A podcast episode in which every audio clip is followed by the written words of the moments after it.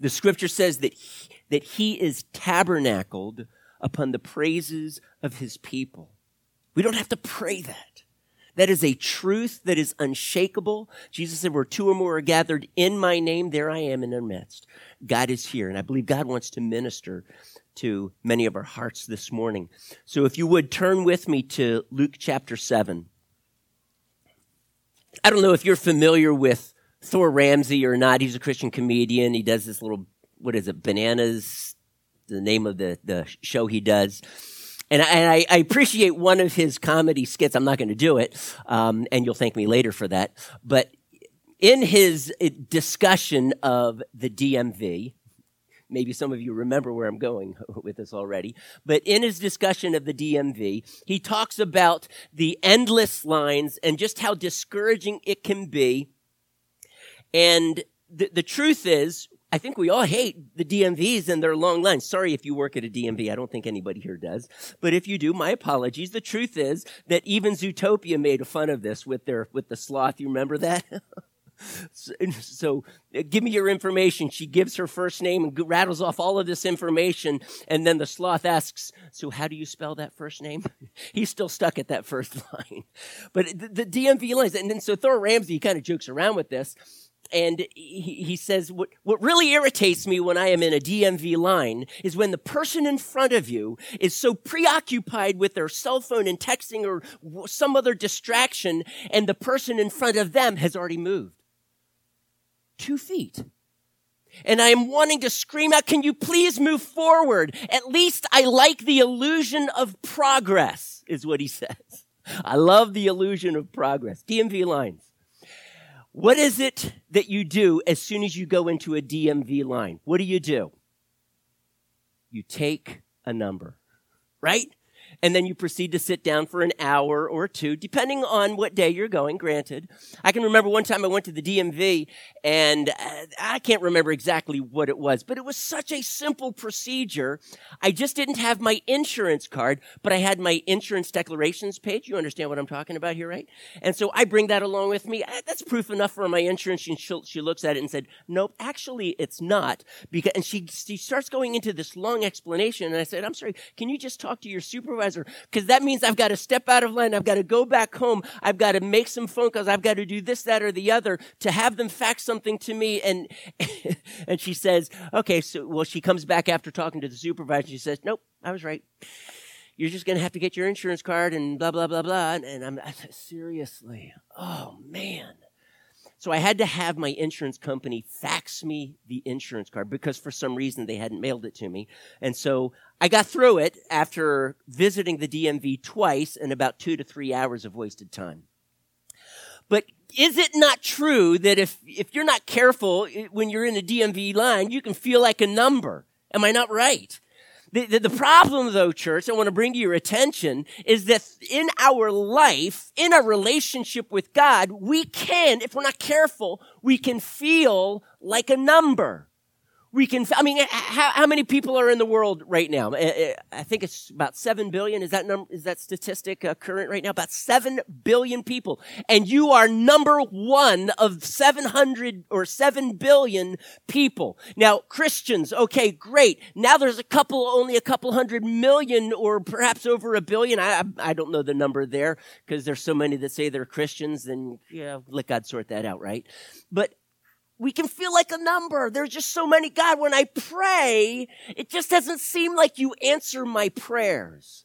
When I ask you to step in and intervene and change this situation, you don't do what I'm asking. And it makes us feel, if we're not careful, like a number. God is, maybe he's too busy. Maybe I'm just not significant. Maybe I am just not loved. We can feel this way, especially when God doesn't answer our prayers just like we are asking Him. I want to bring to your attention, because it's pertinent to our story here today, that there is a difference between expectation and anticipation. Are you aware of this? Anticipation is looking, it's how does that song go? Wait. Anyway, I won't sing it. But it's an old song anyway. Anticipation. Yeah, wait. So anticipation is waiting with, it's like God, or in the situation of, of prayer, God is going to be doing something here. We're not exactly sure what, but God is afoot. God is about to do something amazing. Expectation is much more specific. Not only are we expecting God to do something, but we are expecting God to do this thing. Many of us come to God in prayer with expectation instead of anticipation.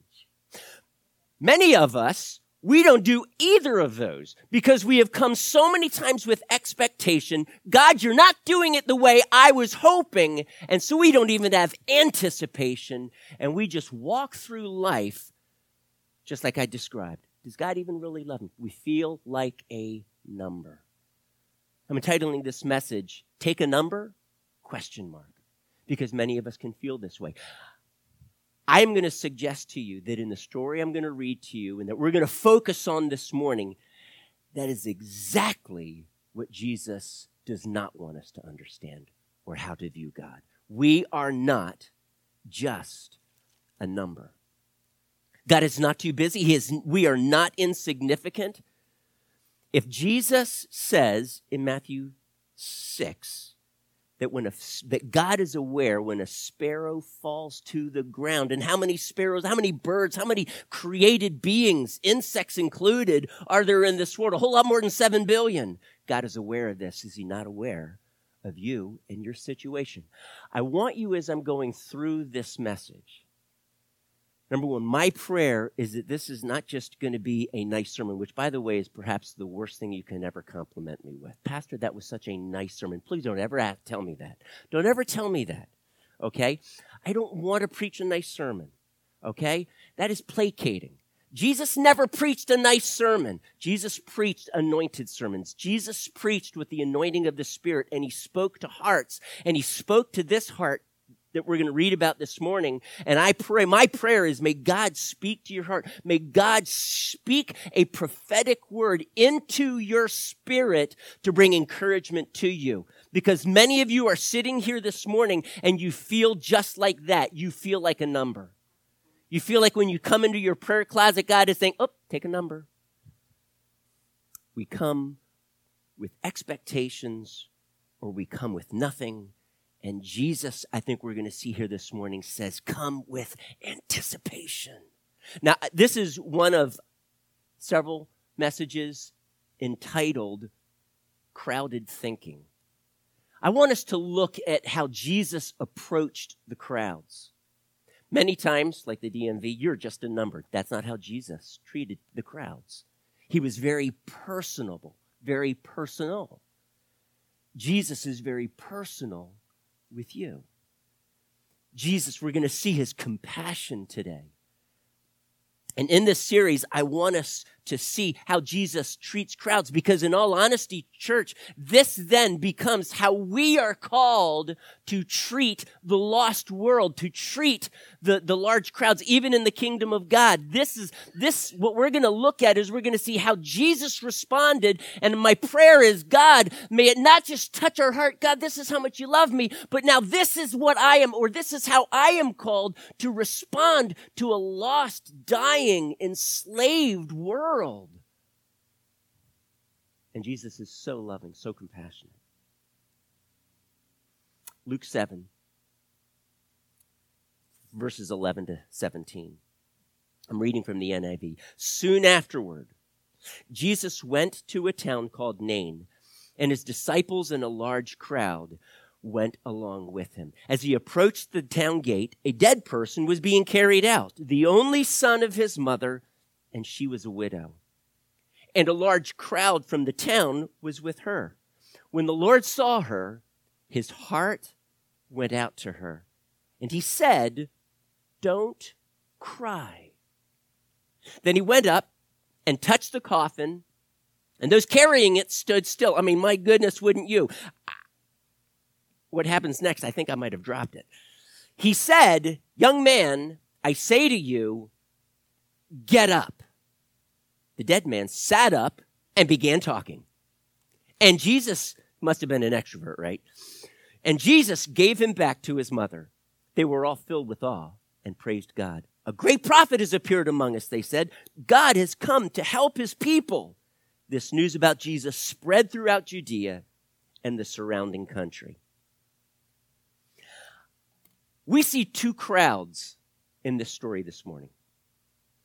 The first crowd has been accumulating and following Jesus ever since he was in Capernaum. It says, the, Luke tells us, soon afterward. That is, soon after the preceding event, which was the healing of the Samaritan servant. That happened in Capernaum. Jesus now, and if you happen to have a map in the back of your Bible, you can turn to it and look. But Jesus has been traveling more than 20 miles by road, and he finally comes to Nain, and there's a large crowd that's following him. Now we don't know what has been going on. Nazareth is in is only a few miles away from Nain. Uh, Cana of Galilee, where Jesus turned the water into wine, that's another town that is fairly close to where Nain is on his way. But Jesus, no doubt, has been preaching and healing, and a group of people have been following him. Now, there's a distinction that Luke makes here there's the disciples that are following him, and then there's a large crowd that is following him. Now, the difference is that it says that the crowd was going along with him. I want to be careful. I don't want to necessarily use the term following him because that's what the disciples do. The disciples are following Jesus. Just a chapter before, chapter 6, Luke 6, Jesus has been spending all night in prayer on a mountain, and when he comes down from the mountain, he calls his disciples to him.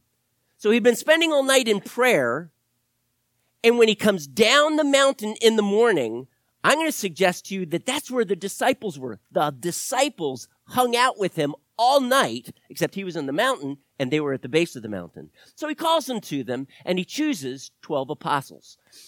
So then the, Jesus and the disciples go into a plain and he begins to teach. People are coming from all over and a large crowd begins to develop. Now, we don't know if it's the same crowd or not, but Jesus has disciples and then there is the crowd. The crowd is in, comes with anticipation.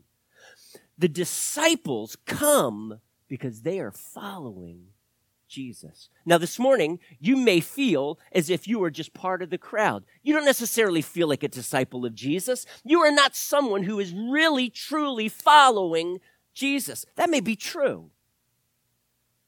I'll be honest with you. I was a part of the crowd until I was 14 years of age, and I, I listened to probably, okay, 14 times 52 that's how many sermons I probably, ever since I was a kid, a little baby, I was in church every week, except when I played sick, and listening to that many sermons. And I thought I was part of the, you know, I thought I was part of the disciples, but I was really part of the crowd. I was just kind of going along. This is what my parents do. There's this sense of anticipation, or I guess maybe expectation because my parents, but there's a difference though between the crowd and the disciples. The disciples are following Jesus. There are times in which while I'm beginning to share the gospel with someone. I'm asking them a few questions, kind of drawing them out.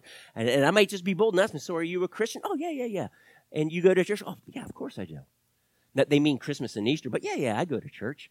And I said, Awesome. So you're a Christian, you go to church, and, and do you follow Jesus? And there is this awkward pause. Well, not really. And I might be a little bit bold and ask them, so what do you mean you don't follow Jesus? Okay, so you're a, you're a, a Christian, which means one who follows Jesus, but you're telling me you don't follow Jesus? See, that guy is part of the crowd. He's not a disciple.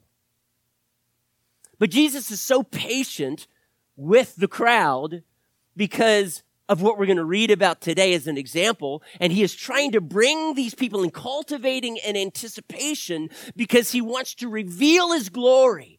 He wants them, come follow me. If you don't just, if you don't believe me, at least believe me for what? My miracle's sake. And so they're seeing these miracles. And like we're going to read only, we've only read one here this morning, but there is a sense of anticipation and hope that this crowd brings. They they encounter, though, another crowd when they arrive in Nain. Again, they've been traveling for 20 some miles and the sense of anticipation. Some of them have been walking with Jesus only a few miles, wondering what is he going to preach next? What is he going to do next? I wonder if he might heal a leper or a blind person. Wouldn't that be cool?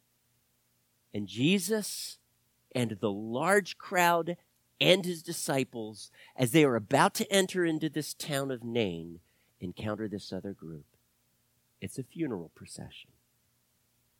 There is no anticipation or hope with this crowd. There's despair, there's discouragement, disappointment, worry. What is the widow going to do now? She's a widow and her only son is now dead. How will she provide for herself? There's a sense of heartache. There's weeping. And to speak rather metaphorically, hope will soon be buried. Jesus responds to this situation. Now, he doesn't ask questions because of his intimacy with the Father. You and I both know Jesus taught only what the Father told him to teach, and he did only what the Father showed him to do. That leads me to believe that prior to arriving at Nain, the Father had already spoken to his son Jesus and said something to the effect as you were about to enter in, there's going to be a funeral procession. Touch the coffin, heal the young man. And so Jesus, already knowing the situation, he knows that she's a widow. He knows that this young man is the, is the widow's only son. And it says right here, his heart went out to her. Other translations, he had pity or he had compassion on her. She is singled out. She is not just a number. She is weeping, and Jesus has compassion. His heart, if I could word it this way, is beginning to break for her. Now, I love this little Greek word, if nothing less, because it's, it sounds so cool. It's the Greek word. Are you ready for this? You don't have to write it down. I just think the word sounds cool. Splunk needs a Splanchnizomai. Okay? I don't know. Have you ever been spelunking before? This has nothing to do with that. Splanchnizomai. It It means to have compassion. It comes, it is only used as a verb to have compassion in the Gospels. Outside of the Gospels, it's used several times, but it's usually with the noun. That noun that is the root of this verb means guts intestines, bowels. It is the seat of your emotions. When you, men, when you looked at your wife to be for the first time and said, I love you, I'm not exactly sure how they would say it in their culture, but it would, you know, I, I, I have guts for you. I don't know. All right in our culture, we have, we use symbols, okay? When we say, I love you, we say, we do this, right? What did they do? I'm not even going to go there. but this is compassion. It, it is th- this pity, this, this sympathy that rises up and that wants to see this hurt go away, this weeping go away, to remedy the situation. And that's exactly what Jesus does. And so he speaks to the woman and he says, Don't cry. Now, here's something that's interesting. It is a known fact that Jesus says, Don't cry only three times in the Gospels. Only three times. All of them are found in the Gospel according to Luke. And get a load of this all three right before a resurrection. Here, speaking to the widow, the second one is when Jesus is about to enter into Jairus' house to raise his 12 year old daughter from the dead, and he speaks to the mourners and says, Don't cry. Then he goes on and says, Because she's only sleeping. And so they laugh at him. This widow here does not laugh. The crowd at Jairus' house did. And then the third time that Luke tells us that Jesus says, Don't cry, is right as he was taking his cross to Golgotha, and he turns to the women following him and he says, Don't cry for me. Knowing that just 40 years later, Jerusalem would be ransacked by the Romans, the temple completely destroyed, not one stone left upon another. Then Jesus rose from the dead. But how did they respond? Well, we don't know about the women. They just watched and continued to weep. But the very next event that Luke tells us about is how they ridiculed Jesus. Interesting. The different ways people responded to don't cry. Here, though, how does she respond? Well, we don't know what she, how she responded. I asked one of my daughters uh, yesterday. I said, "When someone, have you ever had someone tell you don't cry?" Yeah. And I say, "How did that make you feel?" And she said some things rather insightful, and then I'm sure that that you would understand. She said, Many times I just feel frustrated. Sometimes I feel demeaned, but I always feel emotionally invalidated. You might want to write that down. I thought that was good. Emotionally invalidated. There's no re- no problem with the, the, the widow weeping. You probably already know which daughter that is, don't you? yes. Yeah, you said a good job. And and so there's no problem with this widow weeping. Jesus understands. I mean, come on, church. John, John 11 at Lazarus' tomb, before Lazarus is raised from the dead, Jesus says, you know, take me to his tomb. And there he sees the people weeping and it grips him that as he looks over the people there weeping, he realizes he feels this human emotion in which he understands the depth of despair in the face of death, in the face of the curse because of mankind's sin that Jesus came to die for. And it says he wept. I think that was the first verse I ever memorized. So proud of myself. I was a kid. Jesus wept that is filled with understanding and compassion as he looks out at the human plight, so enslaved by both sin and the curse. And he weeps. Jesus understands this woman's weeping.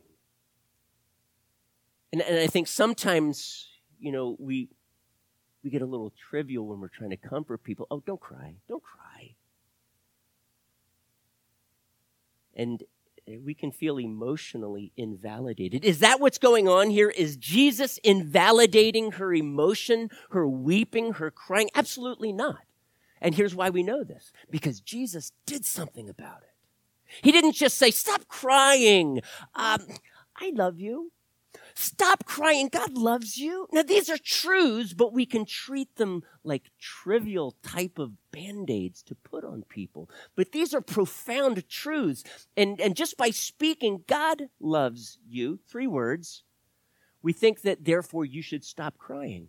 But the truth is the reason why we are crying, number one, is generally, many times, emotionally valid, but there is a deeper hurt that need, God needs to minister to. We need to unwrap this concept of God loves you. Don't just stick with three words. Jesus, in essence, walked up to the woman, Don't cry. God loves you, and let me show you. That's what he did. And he walked over, he touched the coffin, and and the guy sits up. Would that not freak you out if you were one of the pallbearers? And, and so he sits up and he starts talking. And you, I can, what does he say? He sits up and he says, Whoa, that was like a really bad. What? What am I doing? Why are you, why am I up off the ground? Mom, what's going on here? Why aren't you dressed in black? What, what is, well, th- this, this is a coffin. What is going, last time I remember, I just kind of fell down. What is going, wait, wait, wait. I know this guy. I've heard about this guy, Jesus. And he's standing next to my coffin and he gets a light bulb moment. I don't know. I'm kind of just thinking through. What did he say? He sits up and he immediately starts talking, and Jesus gives the man back to his mom. Mm. Can you imagine how she felt at that very moment? She didn't feel emotionally invalidated. There was hope. As the crowd that was following Jesus with anticipation met the crowd that had expectation, but now that's been buried. And they were about to put it in the grave. And when the crowds meet, we are told in verse 16, they were all filled with awe and praised God. Can I ask you, what heartache do you have today? What grief, what, what struggle, what difficult situation are you facing that's impacting you deeply and emotionally today? You know, Jesus doesn't say, stop crying and get over it. You, you are not just a number to him or simply a face in the crowd. Jesus wants to step in, and I believe he wants to bring healing. He wants to minister to your heart and to your situation. And here's my question Do you believe that? Maybe you have prayed and prayed and prayed, and Jesus just does not, ha- he just hasn't done what you wanted him to do. And I've said this before, and, and it's so easy for us to treat him like our Jesus genie, right? rub the lamp and get our three proverbial prayers answered. I, I mean, wishes, right? And, and there's this expectation that we can bring. And my question to you is Are you willing to lay down your expectations but retain your anticipation? Because when we bring expectations, we are saying, God, I need you to do it my way. And He's saying, I hear you. But I need you to come to that point where you're willing to accept the way I do it. You know, sometimes we can say, okay, God, here's my financial situation. I need you to provide more money. And God doesn't provide more money. Because his answer was, I need you to cut back on your expenses. There's a political statement somewhere in there if you look hard enough, I think. But I'm not going to preach there. I'm not going there. But we can bring to the table expectations. We want it done this way, God. And he's saying, no, I'm sorry. I've got a different plan. I'm going to keep the story short because you've heard me, you've heard me share it before. When I was 14 years of age, I had prayed in my heart, God, no matter what it takes, make me more like your son Jesus. I had just given my heart to Christ. I'd grown up in the church in a Christian home and I had discovered this profound, deep relationship with Jesus and I was excited and I wanted to follow him. I was, I wasn't just the crowd anymore anticipating and following and, and going along with Jesus. I was a disciple. I was a learner. I was a follower of Jesus. And I was saying, Jesus, show me your way. I want to become more like you. And Jesus said, awesome. Within six months, I broke cartilage in my knee. I was never to wrestle again. I was never to uh, compete competitively anymore in running. I had done well, and God just said, Nope. And He took it all away.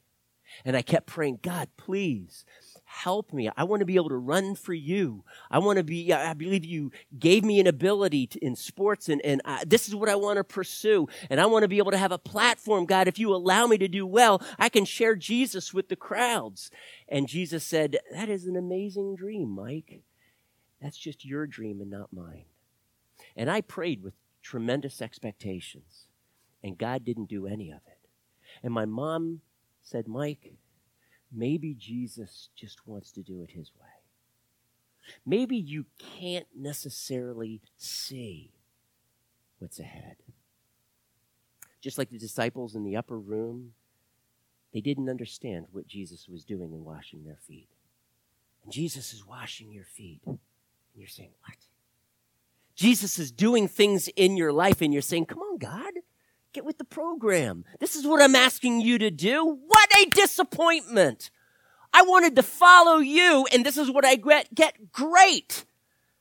I'm rubbing the lamp really hard many, many times, and I'm not getting any of my wishes. And as an immature Christian, that's where I was. Disappointed. For me, I don't mean to be overly dramatic, but despairing. Yes, crying. Did that many times, falling asleep. And God just took my dreams all away. And I said, God, what is up with this? And my mom said, Mike, Romans 8:28 says, all things work together for the good of those who love God and are the called according to his purpose. Can you believe that? Not with expectation, but with anticipation. And that became my life verse. And God began at that moment to change this heart in mine that was willing to say, Not my will, but yours be done, God. And I believe that many of us come to God with all of these expectations, and Jesus is simply saying, Can you trust me? Can you trust me? Can you rest in my goodness? Can you rest in my compassion? Because I know best. Can you rest in this truth? the response, as I say, of both crowds, both crowds and the disciples was awe. It was praising God. It was the declaration, He's a great prophet. And then finally, that God has come to help His people. Regardless of how Jesus answers your prayer, I believe God wants to display his glory in your life. Now, let me remind you when God ever displays his glory throughout scripture, when he displays his glory, what does it cause the people to do? To glorify him. His glory is manifest and it prompts us to glorify him. Now, I don't know how God is going to manifest his glory in your life but he's going to do it. He chose to raise the widow's son from the dead. And I get that because this woman would not be able to provide for herself. This woman truly felt alone. But what if Jesus chose to not raise her son from the dead, but instead said, Woman, come follow me, and we will take care of you? that would have been equal compassion. She would have had to have left her friends. Or maybe, by the father showing him, would have said, Stay with this friend of yours. Let her care for you. That is what Jesus said to John and to his mom when he was dying on the cross. Jesus didn't just simply raise from the, be raised from the dead and then start providing for his mom. So there was a plan, a plan of compassion. Woman, behold your son, son, behold your mother, while he was hanging on the cross. Now, I don't know what God is going to do in your situation. He didn't turn me into a phenomenal wrestler or runner. I didn't break records. Those days were long past. God had something totally different in my life. And I wrestled. Sorry for the pun there, but I wrestled with that. I really did. I was discouraged for months. I was on crutches for four months. And God had to minister to me. He was in the process of pulling insecurities out of my life, asking me, Mike, where are you going to find your value? I don't know exactly the question he posed to me. It wasn't exactly like that. But I needed to find my value in one thing, one person, and that was Jesus. And I'm just going to encourage you if you are facing such a difficult situation in your life today, I'm not saying that Jesus is going to raise the man from the dead. I'm not going to say that Jesus is going to come by and he is going to completely heal you of this situation. He might. He might do it today. I'll pray for that because God can do this. God can do what it is impossible for men to do. And that brings him glory. But what also brings him glory is when he, we, he takes us through the fire and we are not burned when he takes us through the raging river and we are not swept away.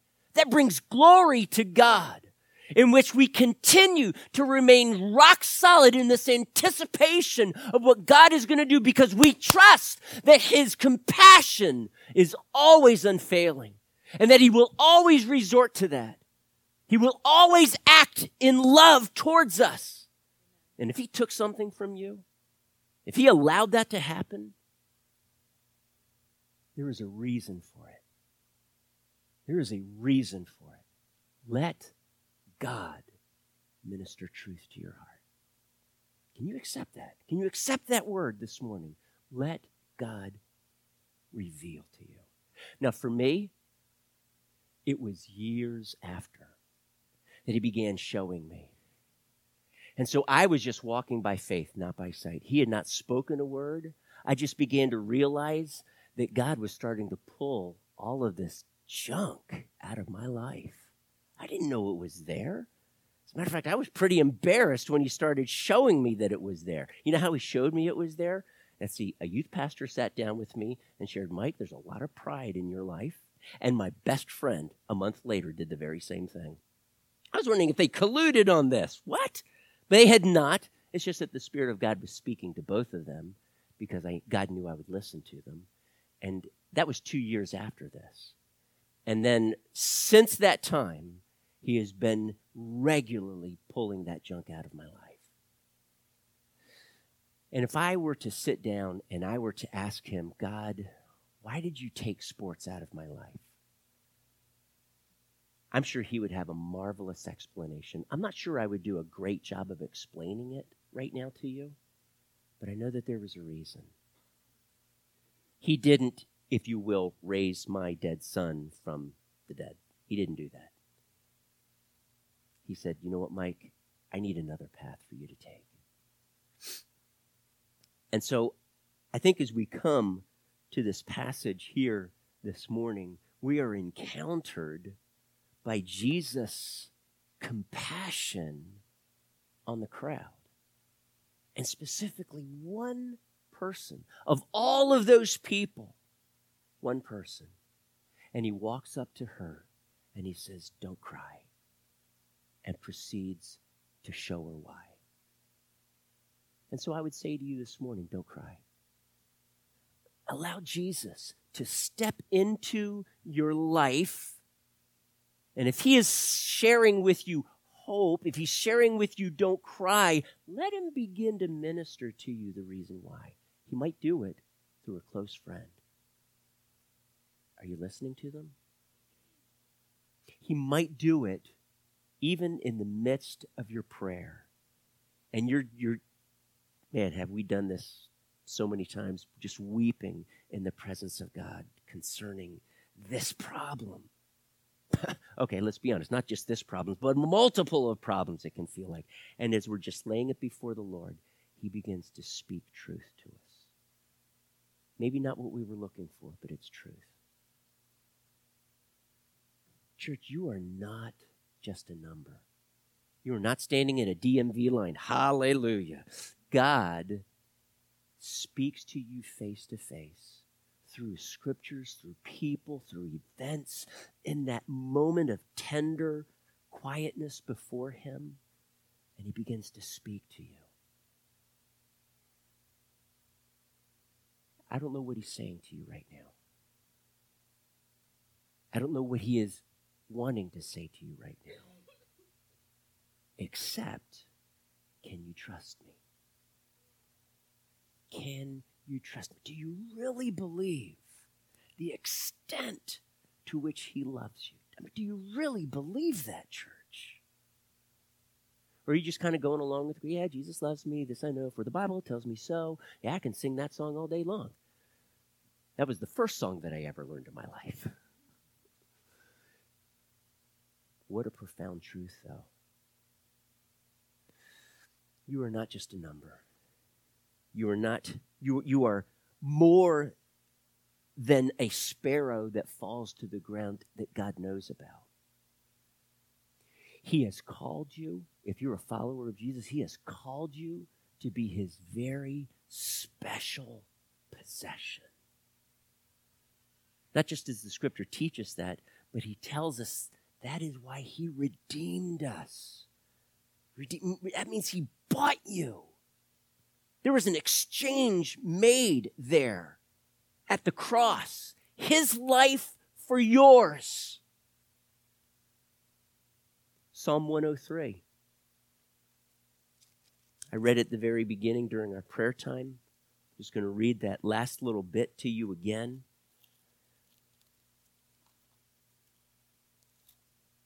Maybe I should have had it marked, right?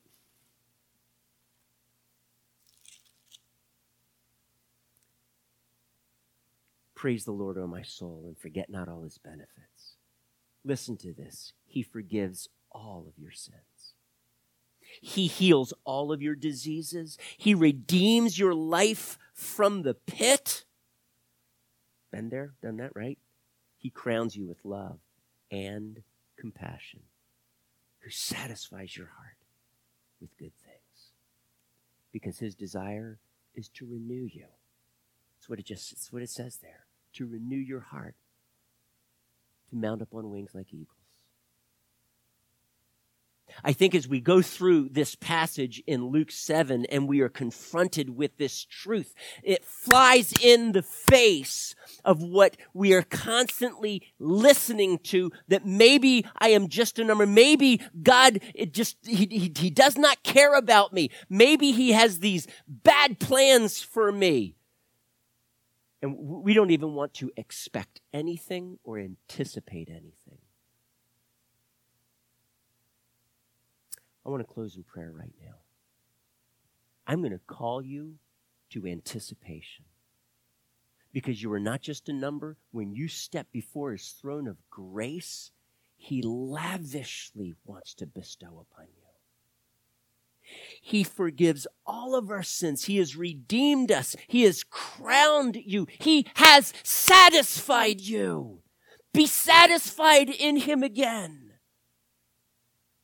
Don't cry. And let Jesus show you why. Can you stand with me?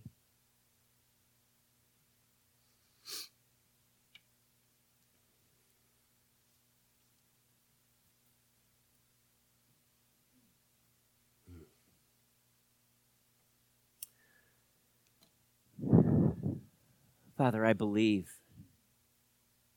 that your love is vast like an ocean as we sing. The waves come crashing down upon us. But sometimes we are so distracted by our own personal problems, we fail to see this. We fail to see your love, your mercy, your grace. So I am asking you this morning, God, please don't just speak truth, don't cry. But would you do something about that? Would you change situations in the best way possible? The best way possible, God. Because this is who you are the all knowing, all seeing God. You know what lies in the future, you know what is best for us Would you do that? Father, maybe we don't even know how to pray but we come before you with anticipation. You are so good, so full of compassion, bowels of mercies. Mm. Just wrap us in that truth tonight, today, God. Just let us reflect upon the depth of that love that you showed us on the cross. Let us be satisfied in this. Let us continue to walk away from you angry, God. Speak truth. God, in the very beginning, I asked, would you speak prophetically to our hearts today? Would you do that? Would you, by your Spirit, speak a very personal word each heart here this morning? And then would you display your glory? Mm. However, you choose, display your glory, that we would stand back in awe, that we would praise you, that we would recognize Jesus has come to care for his for me, his people. Mm. Would you do this, God? Father, I do pray for healing in people's lives. I do pray for financial blessing in people's lives and provision. I do pray for relational reconciliation, marriages that are strained, that you would heal in Jesus' name, and that the devil will not be able to separate them. God, would you step into these situations devil means for evil? Would you, in your amazing grace and glory, turn it around for your good? For our good. Wow. Would you do this, God? We give you all the praise and the glory and honor that you deserve. Because you love. In Jesus' name we pray.